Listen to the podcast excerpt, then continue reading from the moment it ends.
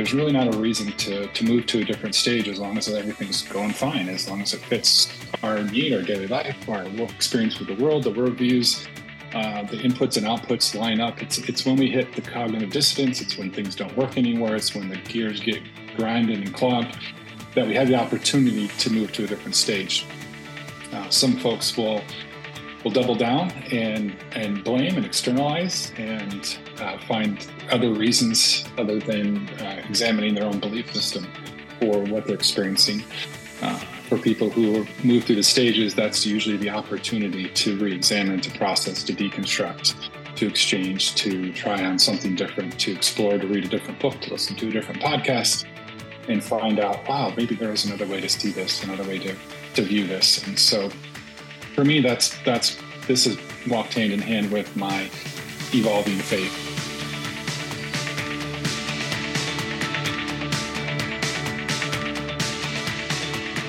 Welcome everybody to another episode of the Communitas podcast. And today I think we're going to have a little bit of fun. Uh, Joy and I are having a conversation with Matt Daniels and Stephen Preston. Yes, they are related. Joy and Stephen are husband and wife. And uh, we're going to explore what may be kind of a geeky topic for a number of people, but we're going to look at something called spiral dynamics. And we have two people with us, and Matt and Stephen, that have done a fair amount of study into this topic. Um, they know far more about it than than certainly I do, and uh, we'd love to hear about how some of this has impacted them and how it fits in. Um, so thank you, Matt and Stephen, for being with us today. Really appreciate it. Why don't we start, Matt? Um, just give us a brief kind of bio background and and maybe how you got interested in this particular topic. Sure. Yeah.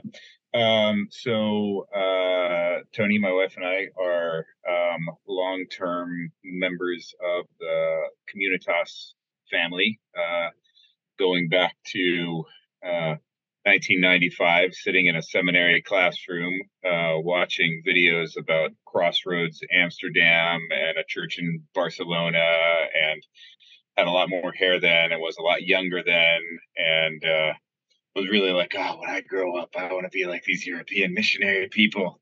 but what I sensed, I think what I sensed, it's probably germane to the topic. I think what I sensed in, um, uh, you know, the the CA now Communitas family back then was uh, was wow, there's really something different here that resonates with um, with the world I grew up in. I always grew up outside of a church. We moved around a lot, and um, and typically what I experienced in church uh, as a consummate outsider um, was not what I experienced in what I knew to be the arms of Jesus. And uh, it's so easy to church bash. So I don't mean any of that negatively. It's just people are people wherever you go. And um, if you, you know, if you meet people other than Jesus in a church, then, you know, those people are in the exact right place where they need to be, uh, including myself. So growing up, I, but, but I but I, I, felt in my flesh this disconnect between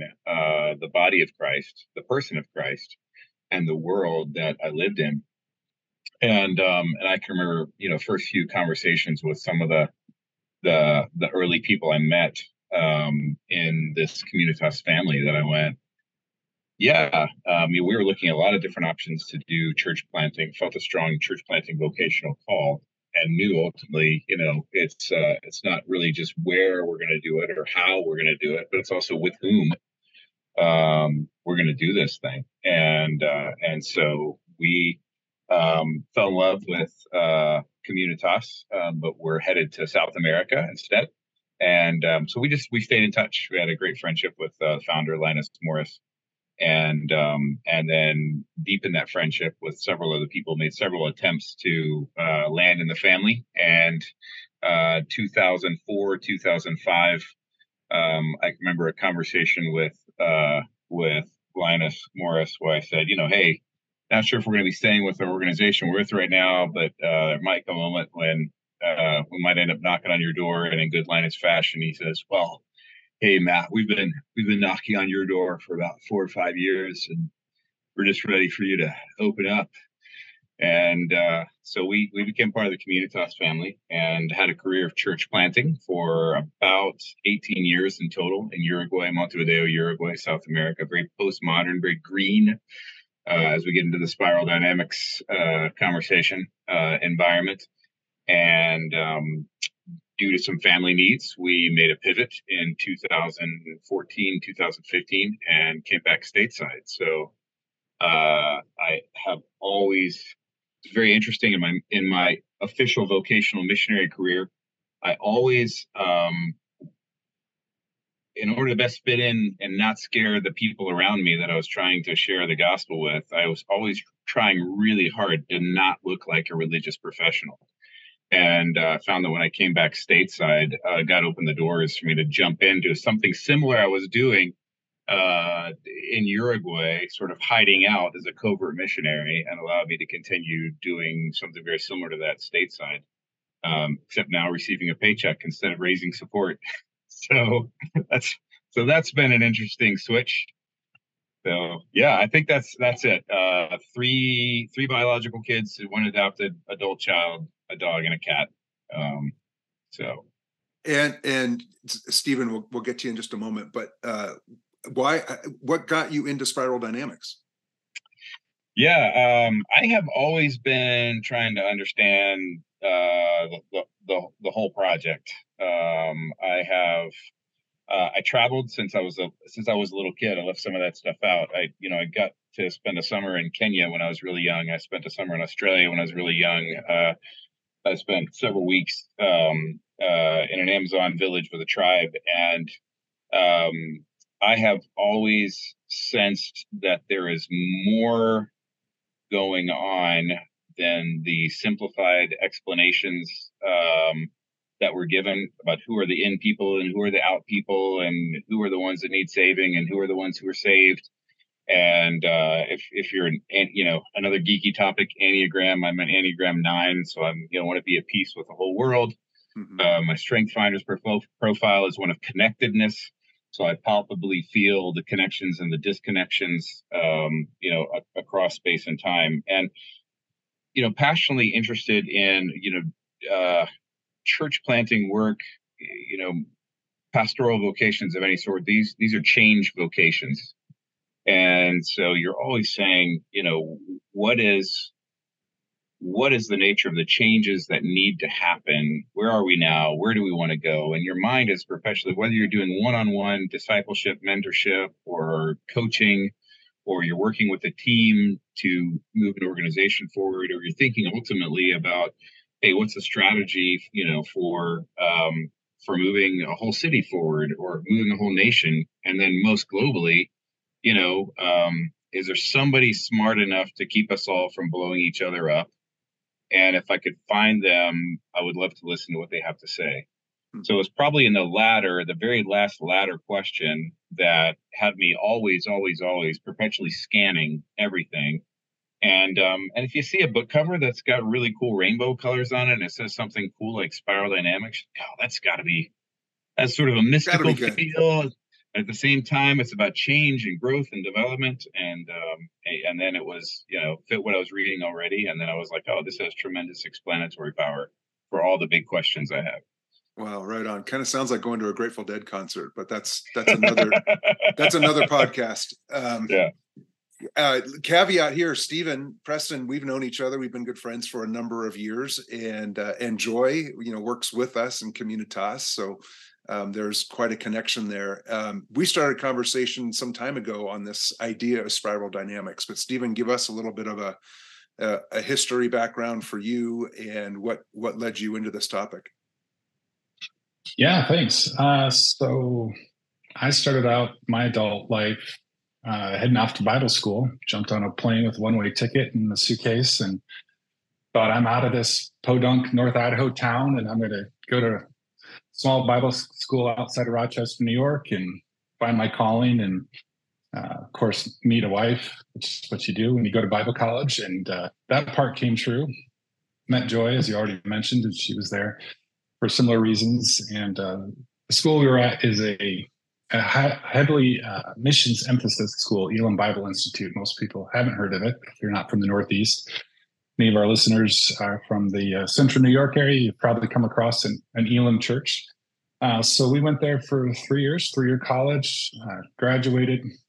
All throughout, we were answering altar calls to be sent off to the field, to, to the mission field, to Africa. And the more exotic, the better, of course, when you're 19, 20 years old. And so uh, didn't end up going too far away. We started a, working for a church after graduation as youth pastors. Uh, were mentored by the senior pastor for a number of years, and uh, eventually moved out of that due to finances at the church and a growing family. We now had three kids, and I needed to work, and Joy was taking great care of the kids, and we started homeschooling. So we eventually moved out of church work and then began a process of moving out of institutional church altogether as a result of uh, breeding such heretics as Brian McLaren, uh, who introduced us to some ideas that uh, didn't fit our up to that point uh, theology. And so we began expanding. We started having small groups in our home of other disenfranchised uh, Christ followers at that time, and and then eventually moved back to Idaho, where my family is, and that's of course how we ran into Geoff and Christy uh, eventually. So now we've been outside of church for probably going on two decades now, and exploring faith and spirituality uh, in all different areas. One of the uh, people that I have aligned myself with is uh, Rob Bell. He used to be the pastor of Mars Hill Bible Church in Michigan, and then he moved out to California. He's written a number of books, has a podcast, and so I followed him for a long time. And he did a Robcast. That's what he calls his podcast. He did a Robcast called Me, We, and Everybody, I think, or Me, We, and Everyone. And that was his way of introducing his listeners to the concept of spiral dynamics and integral theory, uh, which includes, you know, Ken Wilber building on spiral dynamics and a bunch of other things. And so I listened to these three episodes uh, by Robert Bell and really got me curious and excited to really explore that in a in a further dimension. So that kind of sent me down the rabbit hole. I started, you know, searching online, getting everything I could read by Ken Wilber. Um, you know, so went back to the source of some of the other guys who who started it, Don Beck and Clare Graves and those guys. Started reading everything I could by them, um, and just fascinating. Telling everybody I could meet about it. Uh, wow, there's this whole thing, uh, universal, like you said, Matt, the universal theory to bind it all together, the string theory, the what where's this all coming from? I also really appreciated what it gave me the ability to understand where other folks were coming from that didn't see the world the way I do. And that's always been important to me to understand where's this other person coming from? How can I relate to them? Of course, they don't see it the way that I did, because if they did, they would be doing it the way I'm doing it, obviously. And so let me get behind the curtain of, of their thinking, their mindset, their perspective. And dynamics is a tremendous tool uh, for that um, endeavor, for that purpose. And so I dove in, learned everything I could. We, Joy and I took a, uh, a Mindvalley course. It's an online uh, program that offers all kinds of different courses you can take. And Ken Wilber had one on, on integral theory. And so we took that and you get a workbook and we studied. I eventually built my own uh, slideshow keynote with uh, all the different memes represented, all the different colors and movie references and descriptions. So I could show my friends, you know, it's people come over and like, hey, you got to watch the slideshow I built. Instead of showing them pictures of our vacation, you know, I make them watch uh, spiral dynamics. So that's always fun. You have to you, you, like put, put a beer in their hand first, so they're trapped. Right. And then yeah, exactly. And if, if the beer is empty, you got to give them another one so they don't leave. Yeah. Keep them hooked.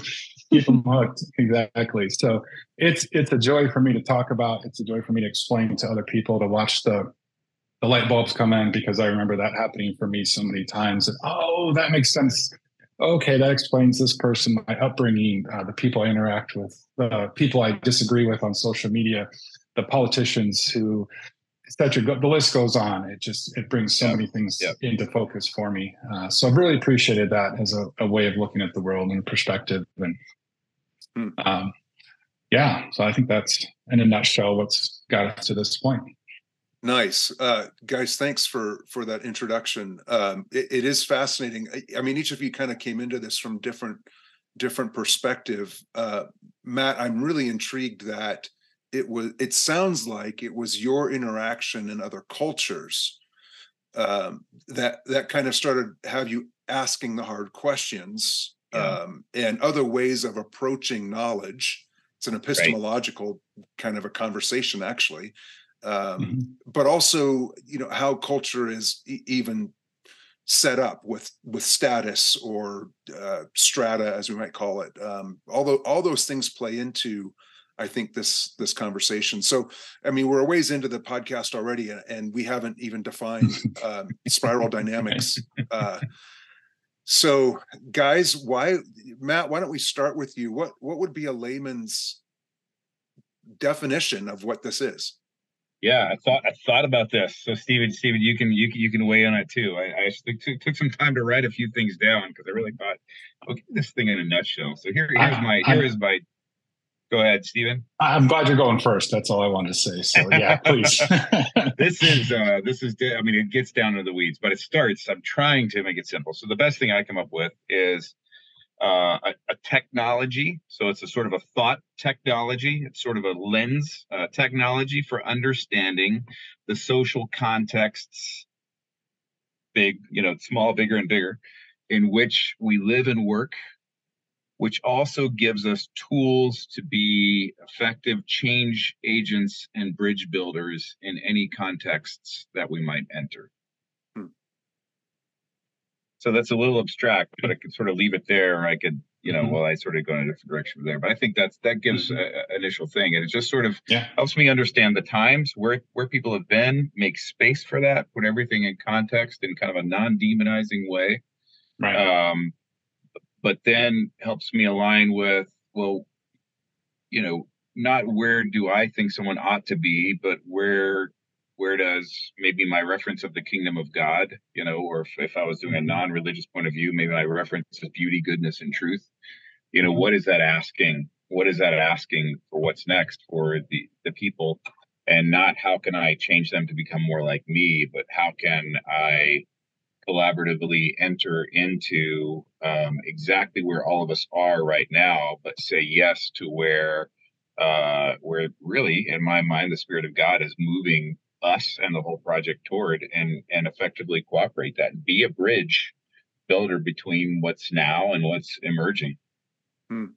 yeah that's yeah. that's wonderful I, I, like that um that definition and i mean from that standpoint that definition is is one i think people would hear and say show me all about that i mean that sounds that mm-hmm. sounds good to me we'll, we'll we'll try to if we can maybe there's not even a dark side to uncover in all this but um you know that that's a that those are rose colored glasses uh mm. and and maybe they always are for for this this particular topic uh stephen this mm-hmm. goes back quite some ways i mean i think to the 50s or or certainly the 60s but the first article i think that really supported a lot of this was graves in 1966 uh, published in the Harvard Business Review, kind of a, a, thought around this. So just give us a little historical perspective. This this isn't a a Christian uh, theory or methodology. Uh, it goes back some time, and when you look at all of the things that have been published around it, we're talking about heavy hitting kinds of philosophical business.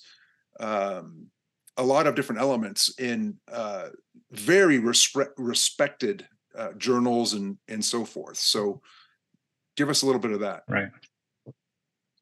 Yeah. Okay. Well, yeah, I'm not an expert on the history. I can give you what I've discovered in, in my own journey. Uh, like you said, Clare Graves really made it, uh, codified it for for the modern era, and um, he wasn't the first. I'm just looking at a, a, little reference here. There's there's other similar versions out there that have been done by other uh, smart people uh, throughout the the centuries. Now, this is just the most modern or most recent one, and like you said, it came from academia, from uh, the world of psychology, and uh, Clare Graves' you know mission or or reason for doing it was just like we've been talking about to simply explain that different people have different modes or ways of being in the world, different biases and things that uh, influence them, and uh, presented it as a as a as a, as a fact, as a biological reality. Um, and then, from my understanding, Don Beck and Christopher Cowan picked it up and really put it into an accessible format, took it out of academia and made it accessible to the rest of us.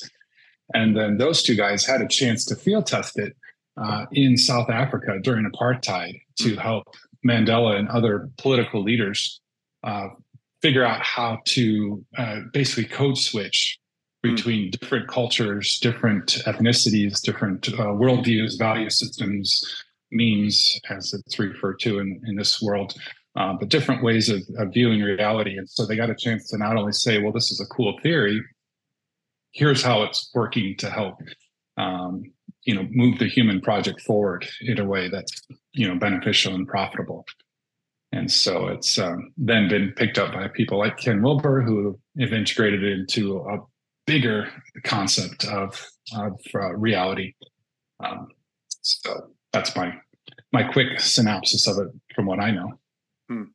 yeah good um, as we as we get into some of the specifics of the the concept um, i mean there are lots of colors and stages. I mean, you could look at this almost as um, mm, I don't mean this to sound derogatory, but stages of maturity. You could look at mm-hmm. it as almost stages of faith in in our mm-hmm. context, um, growing from one to another, or or shifting from one to another, from uh, simple to more complex to uh, engaging right. mystery at a certain level. All, all all those those various things, um, and and we don't have in a podcast we don't we don't have the ability to show the pictures and, and, drawings and so forth but in a sense this this kind of reminds me of almost like a dna molecule or a helix mm-hmm. um, so maybe go through uh, there are various colors that are represented and and those represent certain attributes or or even um, different stages perhaps of life give give some more context to some of that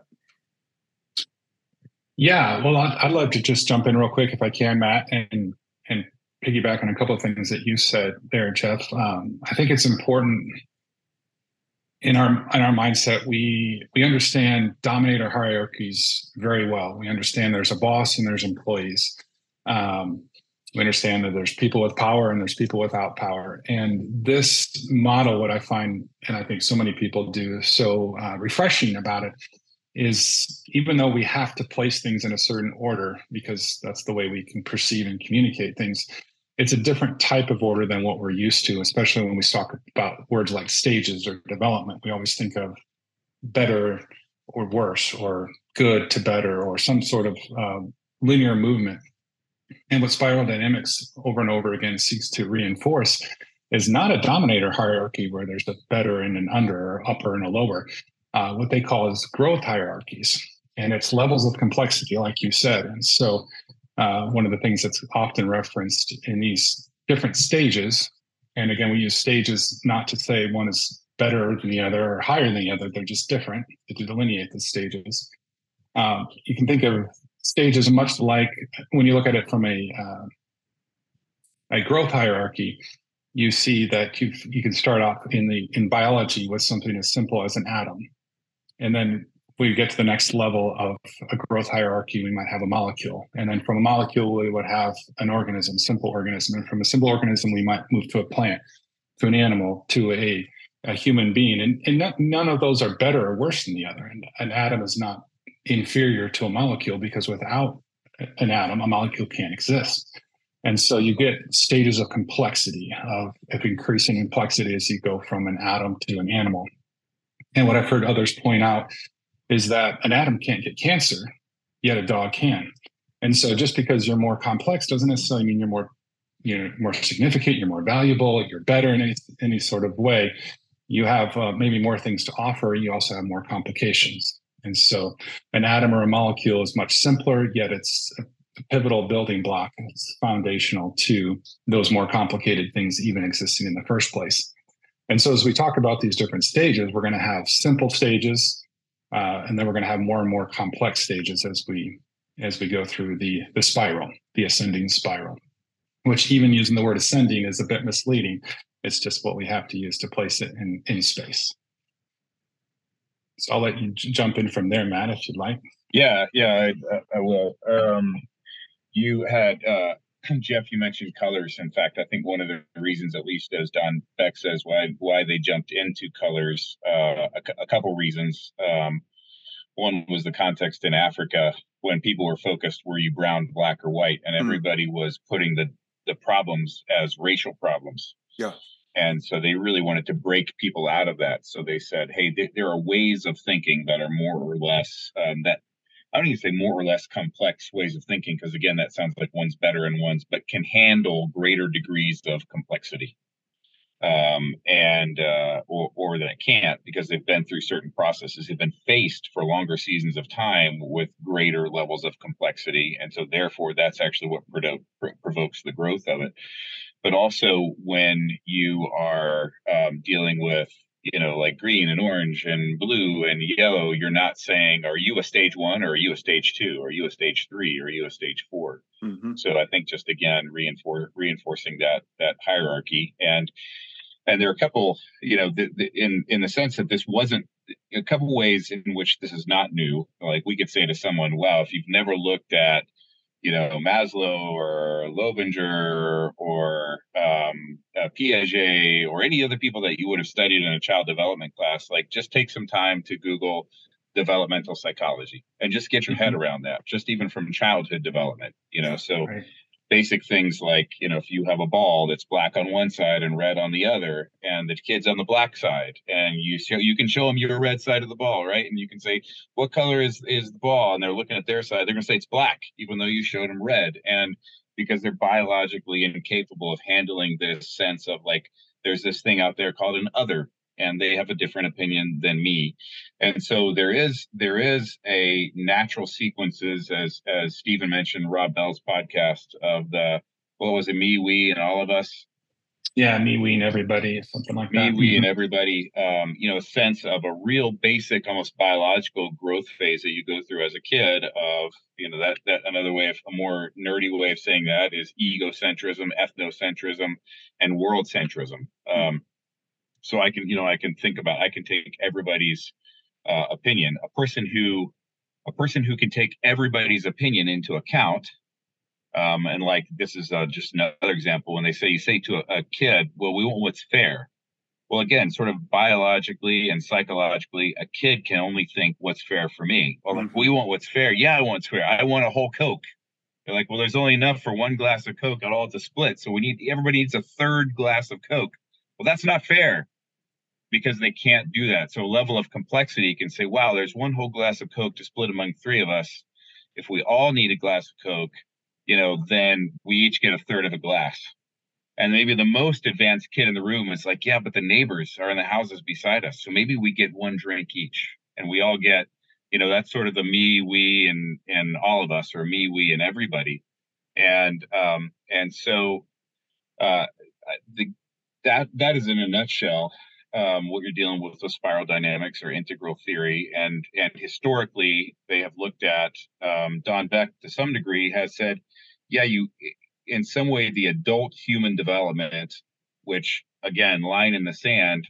Most of us are taught to think that once you hit 21, you're done, or at least we don't sort of we don't think that anymore, but we still feel that. You know, yeah. I get them through college, and then your brain is frozen, and you pretty much do the same way throughout your adult life, or largely throughout the church. And maybe the best way we grow is like, I got to learn more Bible. You know, if I'm a Christian, if I'm in a church, you know, just it's a matter of packing more information, maybe some skill practice, but you don't think like, wow, there's whole worlds that are opening up inside me as I march this thing called life um, and a lot of people don't. So developmental psychology, it's out there. You got to look at it. And then among that, there's several schools of this. And then in particular, hold on a second. Sorry, my screen just flipped. I want to make sure we're all still here. Yes. Mm-hmm. All right. Um, the the unique piece of the technology that um, Stevie might have referenced it already that that I've seen among integral and spiral dynamics that that I haven't is yeah, there's, there's certain ways of dealing with levels of complexity. So, you know, you won't go into each one of them, but in essence, you could say, you know, tribalistic. Everybody does what the chief says. And after that, it's traditional. Everybody does what the rules say or what the God says. Then after that, you have modern. So it's like everybody figure out a better way to do it. You know, and each one of these comes online in different points uh, throughout history as we're faced with, you know, each each precondition sets up uh, a problem for the next one to solve. And so we, you know, we we get uh, modernism, and and modernism, we figure out ways that the whole world is this big, huge, giant machine, and we can tweak all the levers to create maximum production. And then somebody says, "Whoa, whoa, whoa, we're about to blow the whole thing up." And now some people have risen to the top because they had more money, or they were smarter, or they worked harder. But there's a whole bunch of people that are left behind. Those people also have value. And so then the next layer comes online, a postmodern, which says, let's flatten all the hierarchies, let's make everybody equal, every voice matters. And one of the things that each of these stages of development does is it looks at all the others as wrong, bad, or evil and says, we're the most evolved. Everybody needs to be like us. And everything else before us sort of needs to get erased.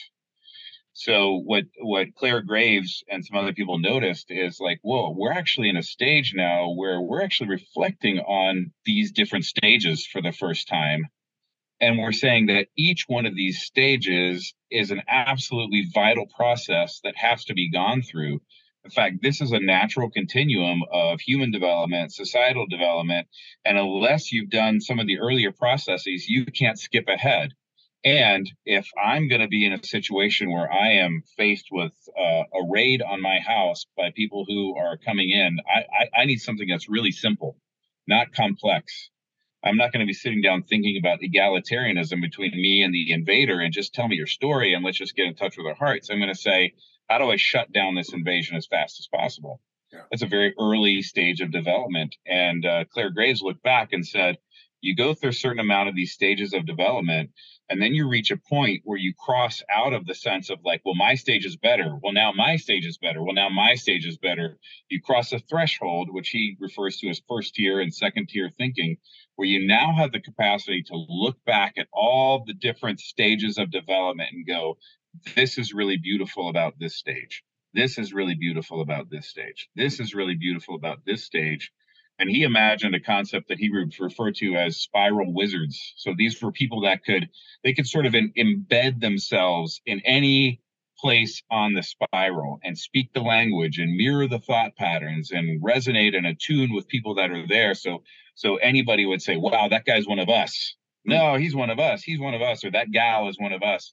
And meet them where they are completely and dynamically and then ask the kind of questions that could help slowly help them grow help them make sense of the world at the level which they were in and help them grow. Instead of just shutting a whole that whole population down um, it, it allowed you to meet people and to lead people. So mm-hmm. i'll stop there. If anybody else got something you want to throw in the mix. Well i mean th- that's fascinating in that you know not putting scientific names or theories behind it um, that's the experience of communitas and it's 50 years of kind of figuring this out and we would call that now embedding right? You you right. exegete a culture you understand it you communicate with it you're invited into it um, you're embedding in a culture and a place. Um, so yeah that this this is a skill set that i think is critically important um, yeah yeah 2006 at the uh at the at the europe connect it was really it was very interesting because you know I, I, would look at if we looked at this in the church you know traditional church which you know everybody was the you know the high impact church linus's you know original book i think was in line with what was happening at the time with uh yeah, saddleback and with uh willow creek that this was sort of again if you jump into this this is the orange this is a growth into an orange paradigm out of a blue paradigm of christianity and that that stuck around for about 20 years before all the emergent church came and the emergent church is just this most beautiful deep green right and it's yeah. and it's this corrective um, you know for everything that's happening there and even with our ranks at the time and probably these levels of complexity are really what gave birth to, I think, the dynamic adventure, some of the stuff that Dan Steigerwald and other people were doing. All of us wrote a book together about bloom where you're planted. Yep. I think we're trying to say, because everybody was kind of saying, well, no, you know, it's, it's got to be an apple. It's got the beautiful skin on the outside and the core on the inside. It's got to look like what Linus was doing in Geneva or in, in Amsterdam. And it was like, no, if it's not a pub like it is in Brussels, it doesn't count. No, it's got to be a bead shop like it is in Scotland. And really, I think we became a people that you know, even if you'd never read a book, you became a people that said, probably by virtue of the Spirit of Christ, um, being deeply embedded. That sounds awful. That's like we had some inside angle on the Spirit that other people didn't, and I don't think that. right. But you're being carried along. But I will say this: I mean, I think when you're trying to church plant in a postmodern context, that's that's if it's not hostile to your body, it's hostile to your paradigms.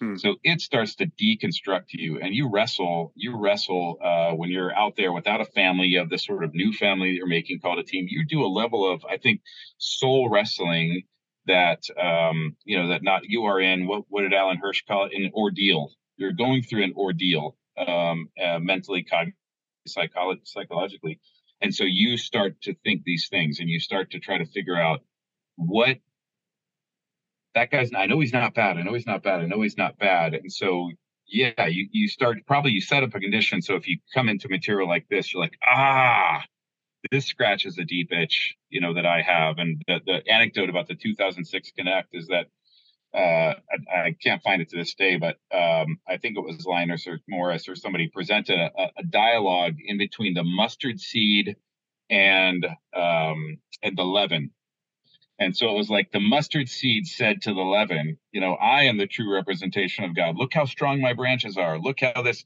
you know, and the leaven said, no, I, I am the true representation of the body of Christ. Look how deeply I can get into the structures of society. And it was just really this dialogue between, you know, the the orange uh, Christianity and green, you know, Christianity. And both were answering the needs of, well, both were attempting to answer the needs uh, of, of the contexts where they were. Uh, but the dark side of this as well is, um, you know, I know I'm talking, talking, talking. I'm sorry, but we sh- we show up in a context. Um, we are not immune from the system. We we have a gravitational center somewhere on this developmental place, and right. you know, the more stress we get under, perhaps we go lower. So I remember showing up in Uruguay. Um, I, I, saw a building. I didn't even know what the building was. It turned out it was later. It was the university. It was the Faculty of Architecture for the National University. It was this big, huge, giant building that looked like a really super modern, you know, uh, progressive, seeker-sensitive church in the U.S. Mm-hmm. And I remember landing in Uruguay thinking, someday we're going to take that over. We're going to have that building full of programs and worship services and I didn't even know what the building was. And and 20 years later when I told that to somebody they were like you are going to start a war on the national university and try to turn it into an evangelical what? I don't understand.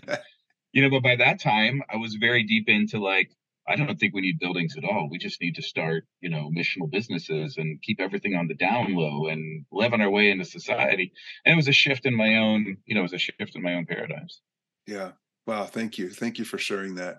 Um, Stephen, we eh, we keep talking about these colors, and I, you know, I don't know that we have enough time to go through all of them in in detail, but maybe give us some insight as to.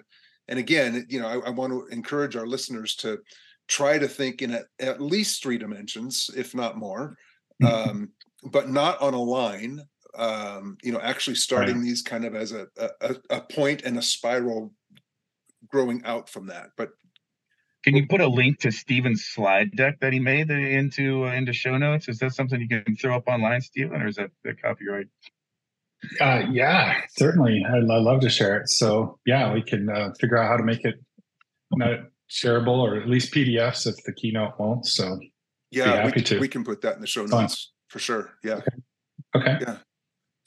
Yeah. So a quick quick summary uh, of the complexities and what's what's also really fun about this. I think Matt alluded to it a little bit earlier. Was that the there's stages of development for cultures uh, individually. They're there's developmental uh, parallel to the human species, if you're willing to go back that far, and uh, also for each individual human. And so uh, each individual human, essentially from birth to death um, has the ability to move through these stages.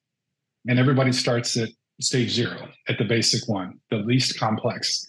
And then, you know, eventually would move to the next stage, to the next stage, and the next stage. And how far you move varies a lot, uh, person to person, your context, your your personality, your trauma.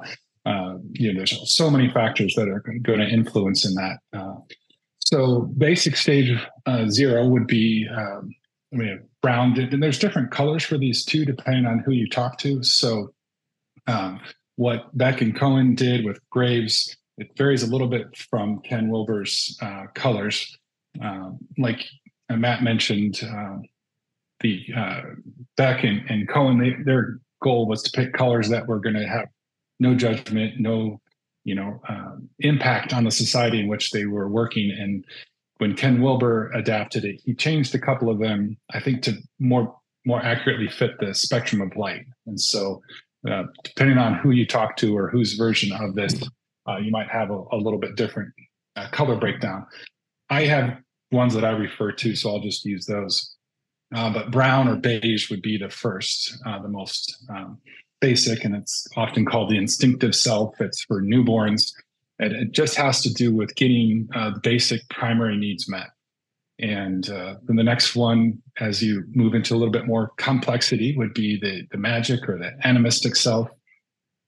And this is uh, has a lot, a little bit more to do with tribal identification. Uh, we're still pre-rational here. Uh, we're we're thinking more like a, a, a toddler. Uh, we're starting to get a little bit of self-awareness, but most of our context has to do with the with the tribe or the group or immediate people that are around us. Um, then we, when I say we, I meme individuals, cultures, humanity as, as a species, move into uh, the red mean, uh, sometimes called the power self, or uh, it's often called the, the magical uh, stage. Uh, this is where uh, power is supreme, might makes right. Our, our thinking starts to evolve into well, if I can take something physically from the person next to me, then why not? My value system does not go beyond that. There's no morality beyond what I can and can't get away with. And if somebody can exert power over me, well, then they have every right to do that. Um, and then we move past that into the blue or the uh, late mythic, it's sometimes called the rule self.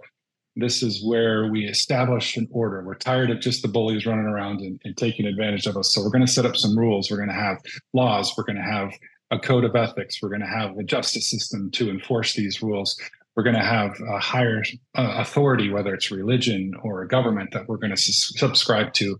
And that's going to be the ultimate authority, not just who's biggest and meanest. And then we move to the next level of complexity, could be considered the rational self or the scientific meme. The orange is the color that goes with this. And uh, Matt mentioned moving, you know, into that uh, theory of church of, of how do we get more butts in the seat? What are the businesses in the, in the top CEOs doing out there to get people to buy their product? Let's do that in the church. Let's uh, come up with splashy commercials and have all the, the the slide, the projectors and the screens and everything that makes people feel like, wow, we're modern, we're hip, we've got this going on.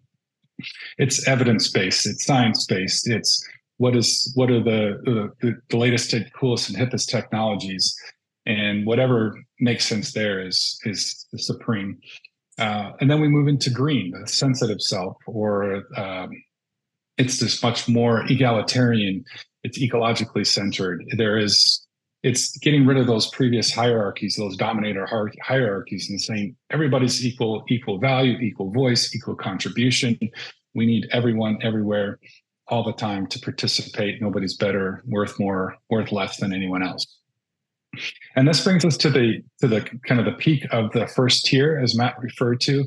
Um, what's significant about these six different levels or stages within the first tier is, is as he mentioned, each one sees only its own space. It's mm-hmm. only able to acknowledge where a current person, a tribe, a culture, a church, a village, a country is at at any one time. That's what's important.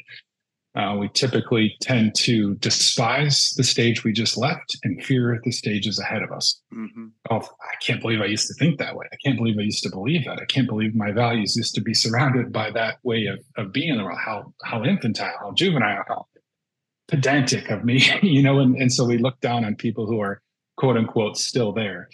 And then the, those folks or those mindsets or those books or those ways of being or those cultures that are at a more integrated or a more holistic or a more um, complicated level those guys are crazy. They don't know what they're talking about. That's that's ridiculous. We just keep with what's simple and what's basic and common sense is this that and the other thing all predicated on where we happen to be at any given space and time. And so that's that's first tier thinking those six stages. Share that in common. Uh, another thing i want to point out real quick is that either it's not a static movement either. We don't just graduate from one and now we're fully into the next. There's there's movement. There's a center of gravity, and Matt mentioned earlier. There's a there's a constant flux, and depending on the situation, the the life circumstance, the people you're with, the the other things you might you might move between these stages at different times. There's a famous story. Uh, I think um, I heard this from from Donald Beck. I can't remember exactly when. Uh, that that folks that were, you know, fairly modern, fairly well educated, had uh, you know moved through a lot of these stages of development that were victims of the uh, twin tower bombing back in in 2001 on 9/11 that uh, either had their house or their vehicles or somehow their life was just destroyed. Something majorly impacted and, and disrupted their entire world. Had trouble figuring out how to find a hotel room. They couldn't figure out how to call the insurance company and aid workers that had come in to help were were literally having to guide them as if they were two girls uh, through these these process due to the trauma. And so one way we can explain that is to say that because of the incredible circumstances and life trauma they were experiencing in that moment, they had uh, regressed to a, a base level, an intrinsic self, a, a beige consciousness uh, for that period. And not that they'd lost all the progress they'd ever made throughout their life, but for that moment, for that period, uh, they all they could do was figure out how to keep breathing and do basic bodily functions. But to call an insurance or to schedule a hotel room was just beyond their cognition um, because of the shock that they were in. And so we all can and do move between these. Um, however, where is our where is our focus? Where is our center of gravity? Where is our our primary value system. And that's something that is um, a little bit more of what we're identifying by these colors. We don't get all of it and leave everything else behind. Uh, we, we carry with us, we integrate just like a, a, a molecule contains many atoms and a, um, a cuban contains many molecules, etc. Hmm. Yeah, interesting. Uh, that that makes that makes sense too, doesn't it? That that we would revert to uh, i mean it's kind of like you know the higher order of needs your your needs at a right. certain time. Exactly. You know um, yeah and so, and so we can access those those what those each of those stages affords us at different times based on our situation and and what especially in a traumatic situation. Yeah and one of the things the model says too is that um, because you very quickly you know revert to saying like oh is that a green person? Is that an orange person? Is that a blue guy? Is that a amp? whatever. And the model would say you know these aren't types of people. They are systems of thinking in people. And that if uh, an individual color is like a note then a combination of systems inside a person you know would be like a chord you know? And so there's really nobody that is really probably a pure green you know pure green system you know? And in fact you find some people that have a strong green consciousness that want to almost violently aggressively force everybody else to be green like them. And you, you say wow that's that's green and red you know green and red you know operating together in a way that's that's that's a little bit dangerous you know? Um and so those those are sorts of things that uh, that get noted um, Stephen, when you were talking about rejecting the phase that came before rejecting it, made me it made me think of maybe a little bit of an example of this. You know, from again from within the Christian, uh, uh, um, maybe even American church, is that some point in the '90s um, you had this uh, book called uh, "Recovering Biblical Manhood and Womanhood" or something like that, and it was really a sense of like, whoa, this has gotten way too orange orange you know so this blue traditional paradigm is saying this things are way too orange here. You know you're looking like they're you know or way too green right? Everybody's equal and you know and so that's great. And then 25 years ago after it's you know years go by it's often corrective. Another book comes out called recovering from biblical manhood and womanhood right. you know which is that sense of like ah oh, i can't believe we ever thought that way you know? But uh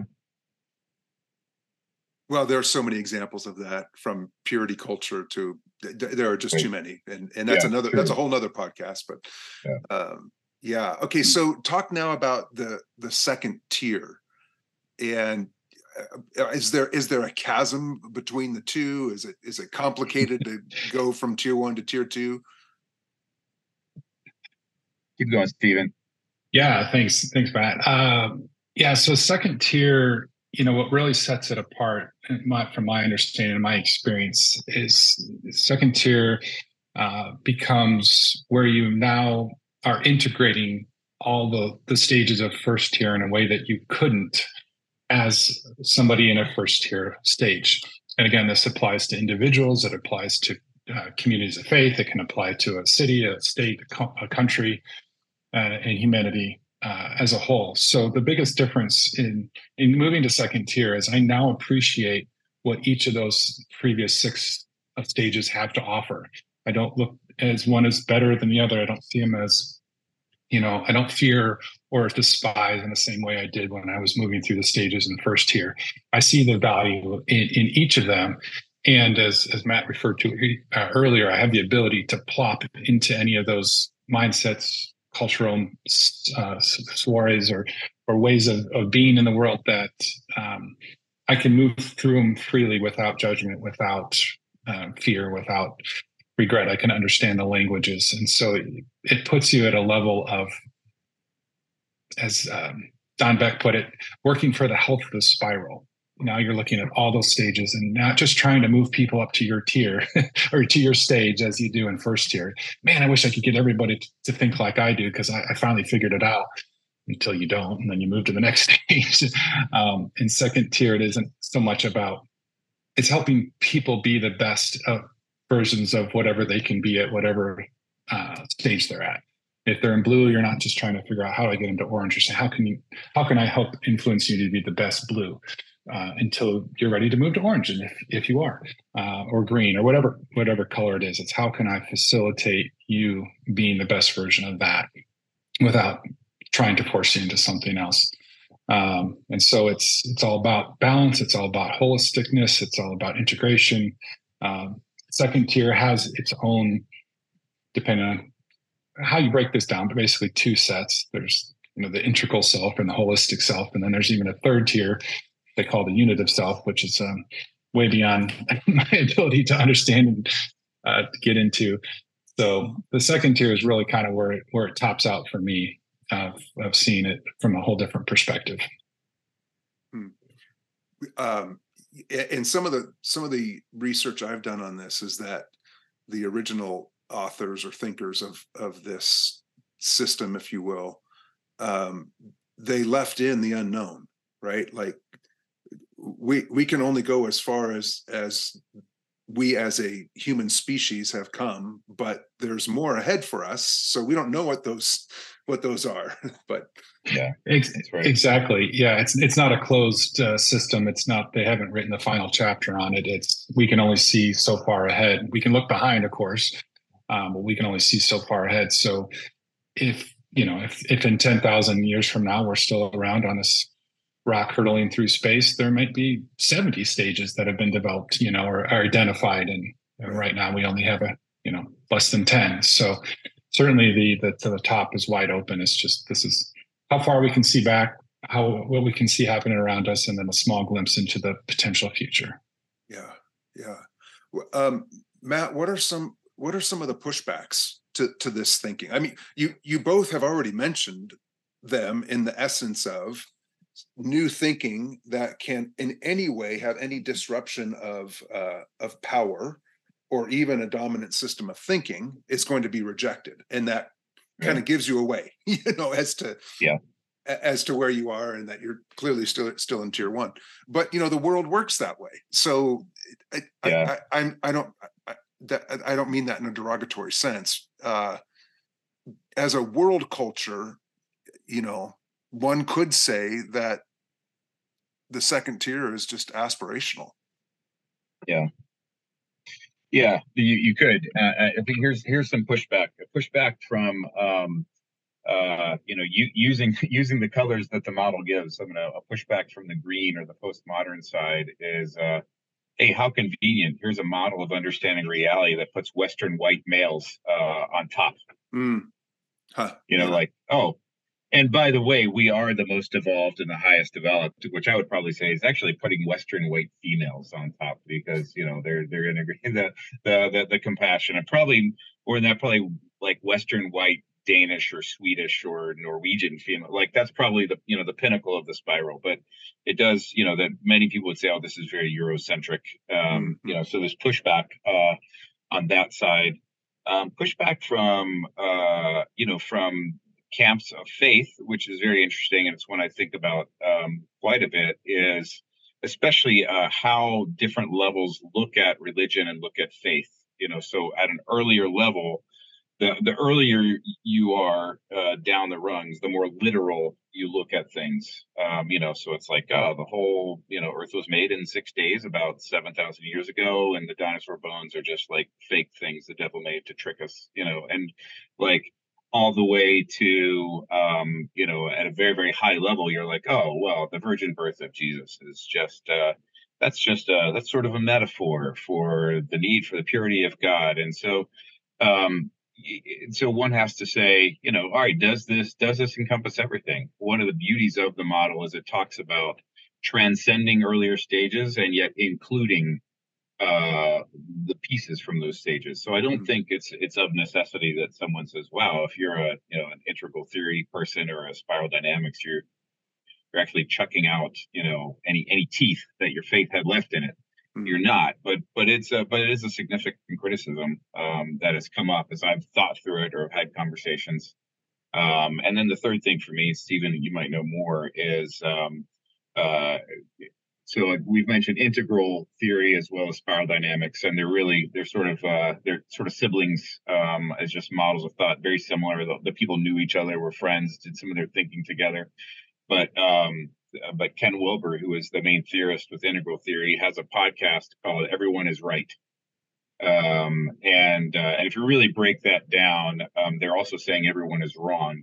And so it's just a it's a it's a less appealing podcast title but this uh, this pushback area of oh you're just trying to create a system where you just throw everything together and say it'll all work out. You're not you're not willing to give any rigorous you know tell somebody no you are clearly wrong and you need to change. You know you don't you don't have any hard edges about you.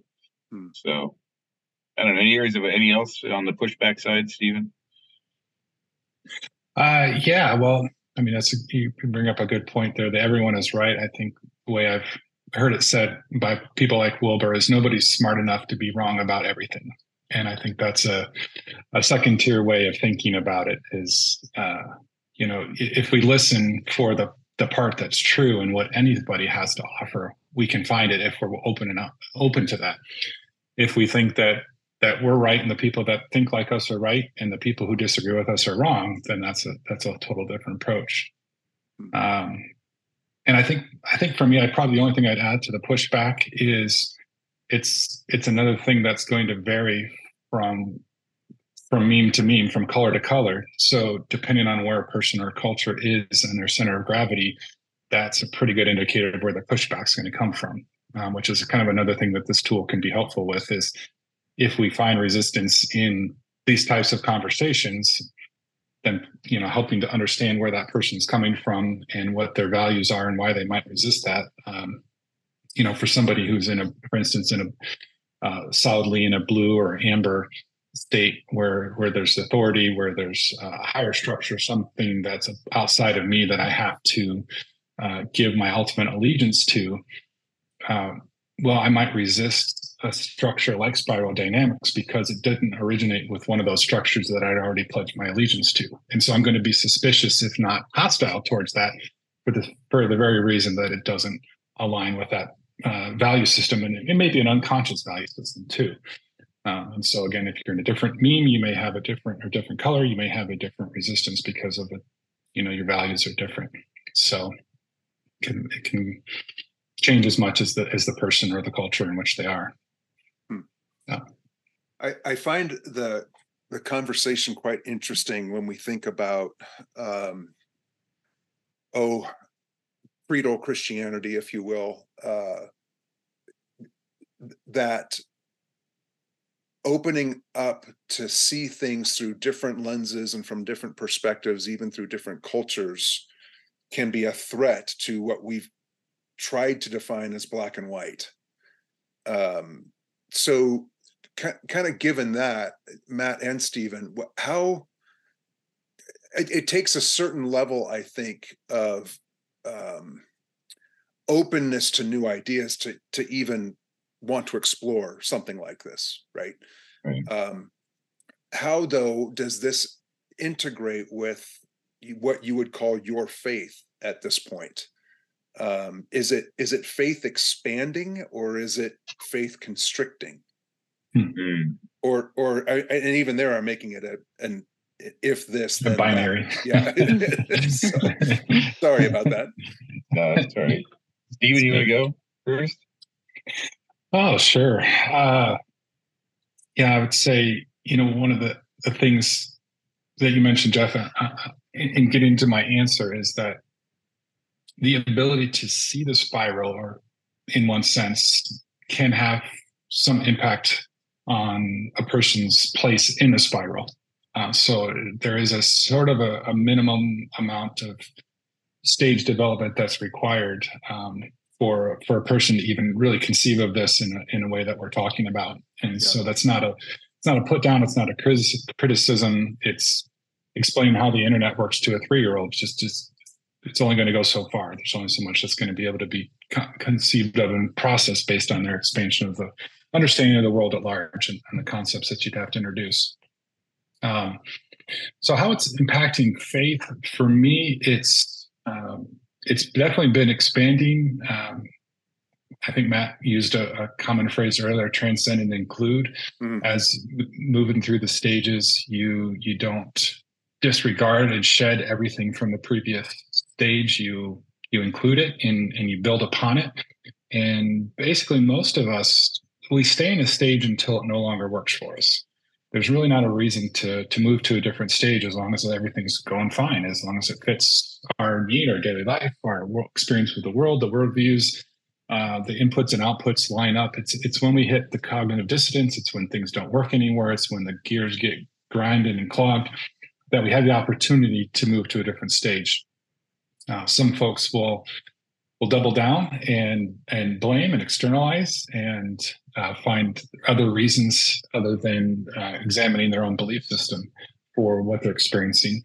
Uh, for people who move through the stages, that's usually the opportunity to re-examine, to process, to deconstruct, to exchange, to try on something different, to explore, to read a different book, to listen to a different podcast, and find out, wow, maybe there is another way to see this, another way to to view this. Mm. And so, for me, that's that's this is walked hand in hand with my evolving faith, with my uh, faith that continues to grow, uh, to get larger, to get more inclusive.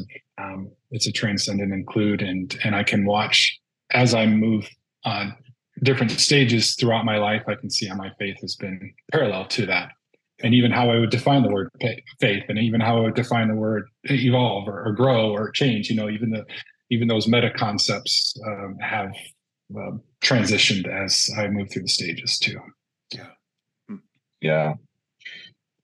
I'd say uh, that's really funny uh, that you noticed your own sort of binary nature of the question. And that uh, just now, as I started to talk, I went, ah, yes, both simultaneously. And uh, I would say it's liberating in pointing out, um, well, and tremendously constricting. Hmm. Um, you know, Jocko Willink has that book, Discipline Equals Freedom. Uh, and uh, in my case, you know, instead of sort of taking this model and looking at it as a lens to understand society, I sort of put it, you know, in front of my eyes and my mirror, and I started looking at myself. I've always been drawn, you know, to the con- contemplatives and the mystics, and so from an early age, you know, I'm I'm I'm learning, uh, you know, about the hesychists, and I'm learning the different meditation styles, and I'm trying to log hours on a cushion. I'm trying to do the work of what these guys would say. Well, that's sort of an upper tier level of development, and yet I can't not overeat at a party you know so i am i'm and um and you know or you pick whatever the vice right so but Sure. if, so if you start to go where where is addiction in this model. Hmm. Addiction is a red power gods impulsiveness you know and then if you sort of start playing around with some other ideas of like you know internal family systems and some of the other the other fun ways you could play when you put these models together. But if you say there is a level that i have not i have not transcended which is this level of impulsiveness in my early development So uh, against that impulsiveness, there is, you know, the stage that comes after red and this model is blue, which is uh, law and order. It's rules. It's you got to follow the rules. So in my own adult development, um, I I it's very interesting. Um, you know, here is came out somewhat in my ch- late childhood in a home that didn't have really any rules. You know, I had a parent that worked all the time I did whatever I wanted. And so no matter, you know, you think of even Paul in the scriptures where he's like, that thing I don't want to do, that's the thing I'm doing. You know, woe is me. In some way, he's saying this red impulsiveness, I'm going to do what I want to do when I want to do. Nobody can tell me no.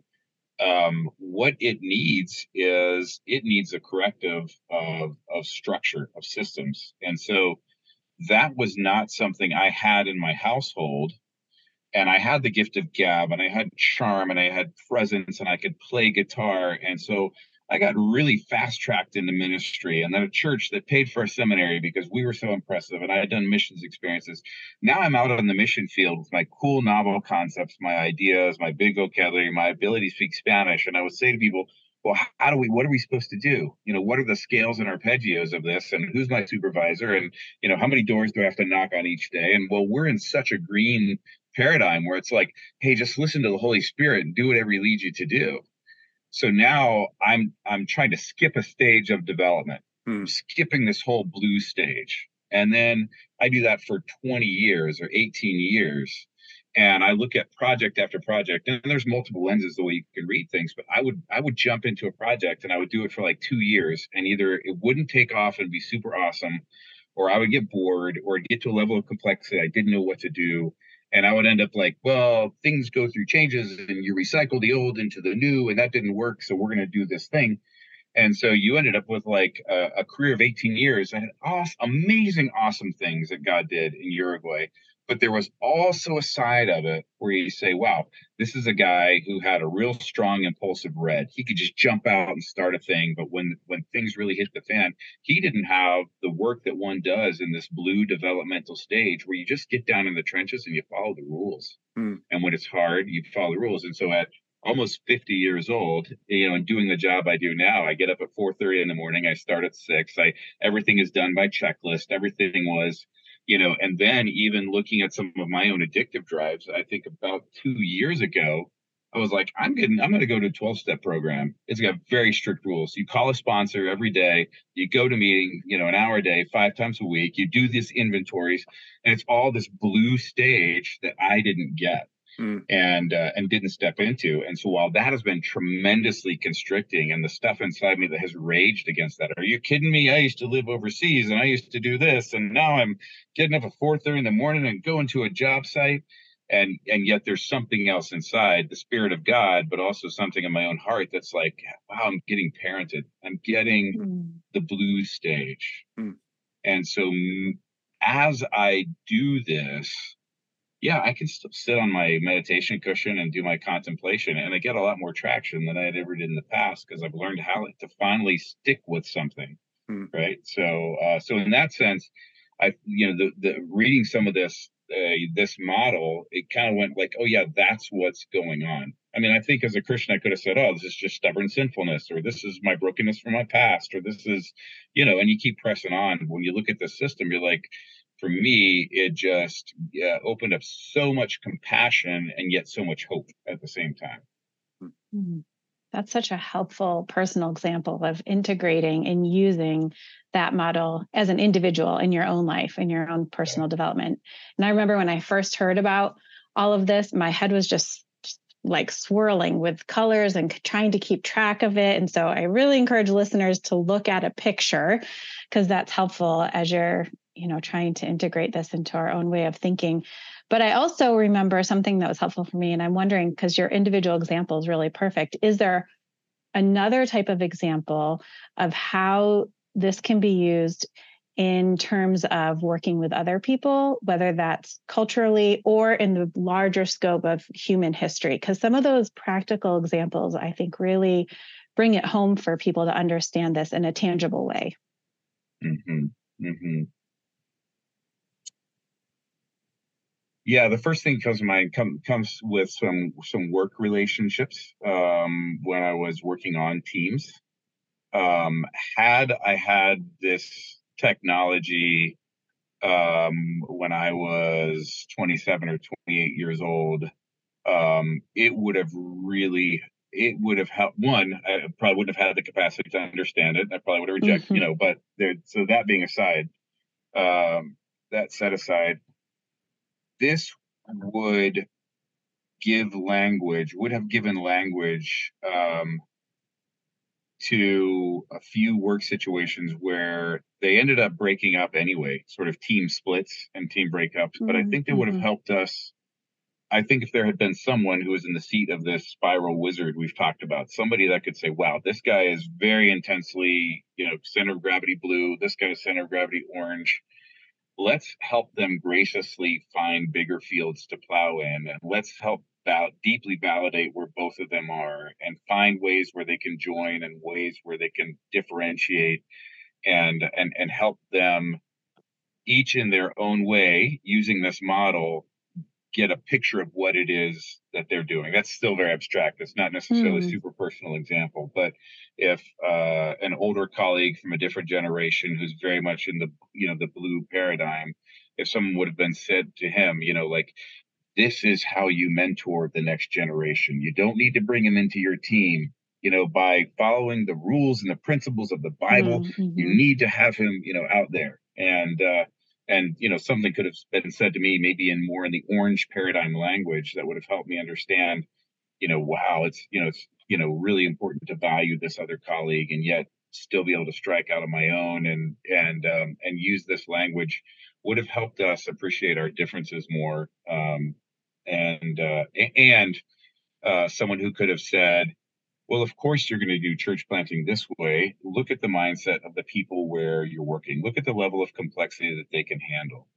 They mm-hmm. need you because your you know your thinking really resonates with these guys, and then these people very much resonate with these these folk, and so you really need to go in that direction."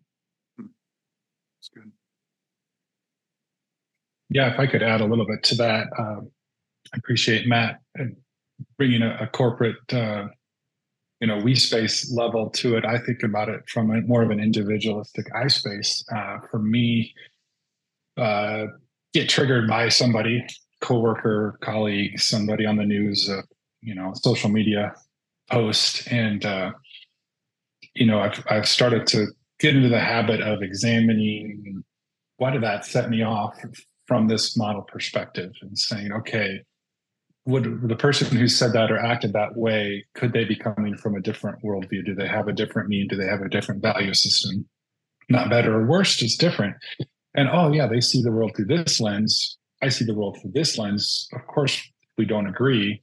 Um, and and I could be okay with that. I don't have to change their mind. I don't have to convince them that they're wrong. I don't have to feel that I'm wrong and I need to change my mind. We can we can disagree and, and still be friends, which I know most of us would love to be able to say more often. So that's mm-hmm. just a, a, tool that's helped me uh, to appreciate the, the diversity that's out there without making a judgment on it, which is an important step for me. Mm-hmm. Yeah, that's good. That's really good. Wow. Uh, sorry, one, one, one other example. What what we do now, or what I support, I sort of uh, sit on the board of uh, an organization that Tony is driving a lot. Luke Ten. It is it is super hyper decentralized, super focused on micro church planting, and um, and it doesn't have big, huge, large gatherings and big, huge, large congregations. And um, and it's been you see so many people that have come through there that that have this you know this this allergy toward the stage they were in beforehand mm-hmm. and so eh, helping these people get this model helps them get greater peace to their past church experience and becomes less mm-hmm. reactionary and it helps them understand. I think that there's tons of people that without kind of saying, hey, here's the stage and here's the colors, we can just say, wow, it sounds like this model was this, and what do you appreciate it? And and helping people make peace with where they've been, get out of that mindset of demonizing. What did you appreciate about it? What did it give? Um, and it really, you know, there's a lot of pain people have, and once someone really attunes with where they've been and gives some language to the bigger picture and helps people make sense of it in the logical part of their brain it like releases a lot of motion and a lot of pain to where they had been and they can be like wow i really appreciate up until now and now it's not working anymore that's the mm-hmm. story yeah. it wasn't like they kicked me out or i'm rejecting them or it's just like oh i grew okay mm-hmm. yeah that's really good thank you for for saying that matt because that's certainly a reality that we see across culture of um, a rejection of let's call it the religion of one's youth or the religion of one's parents uh, mm-hmm.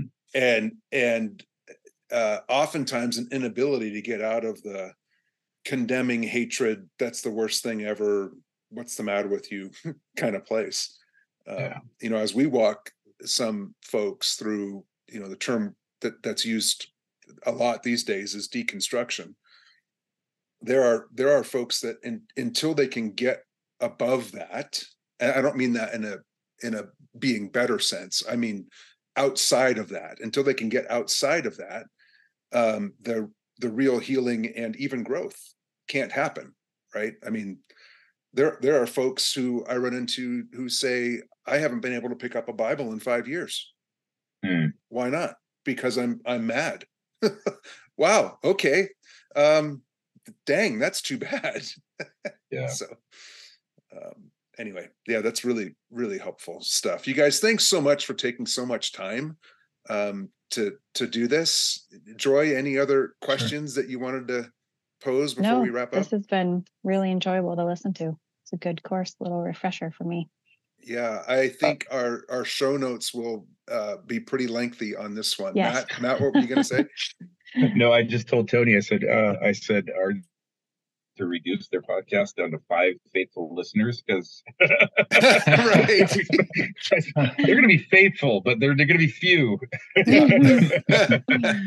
uh, well it is a complex subject but it's an important yeah. one and it's and it's it is really it is really fun uh, my my brain has uh, adopted this both from a logic perspective but also from the dynamic perspective yeah. um, so it's been kind of fun for me to look at this and then it applies it applies everywhere um, mm-hmm. um, you know from how you structure a team to how you run meetings to i mean just it just applies everywhere so yeah. um, grateful for you guys thank you for the amount of time that you guys spent uh, researching this uh, the last number of years and then sharing some of that with us today it's been extraordinarily helpful and uh, for those of you um, who want to learn more about this topic we can certainly provide a number of links in the show notes. Um, but is is there a way for folks to either get in touch with either of you guys or, or other recommendations that you would might make um, for you know discovering maybe the next level of this?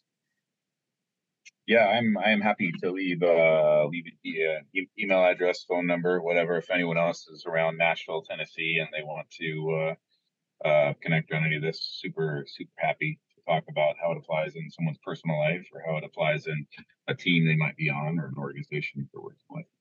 Great. Great. We'll leave that in the show notes. Stephen, are you open to that as well? Yeah, absolutely. It's it's definitely one of my favorite topics to, to chat about. So I always love a, a conversation with anybody that's curious and uh, say if they want to do their own discovery, like we've mentioned, just Google spiral dynamics or, or Ken Wilber. Um, one of the things that's fun about this is there's not a codified registered trademark absolute you know end all be all institute where the, the, the top down dissemination of this information it's it's multifaceted and varied and you can get a lot of perspectives and versions of it and i think that's what makes it beautiful is there's no one right uh, only place to find this so go stumble around on the interwebs and see what you come up with and have fun discovering if that's your thing. Great. Well great. Well thanks so much guys. And you have been listening to another episode of the Communitas podcast. If you have found this interesting, we do encourage you to pass it along to friends and family. Uh, leave us a rating on whatever platform you choose to use to listen to podcasts. And if you subscribe to this podcast, you will be informed every time via a message that a new episode is available. So uh, please do that as well. And we look forward to being with you again on another episode of the Communitas Podcast.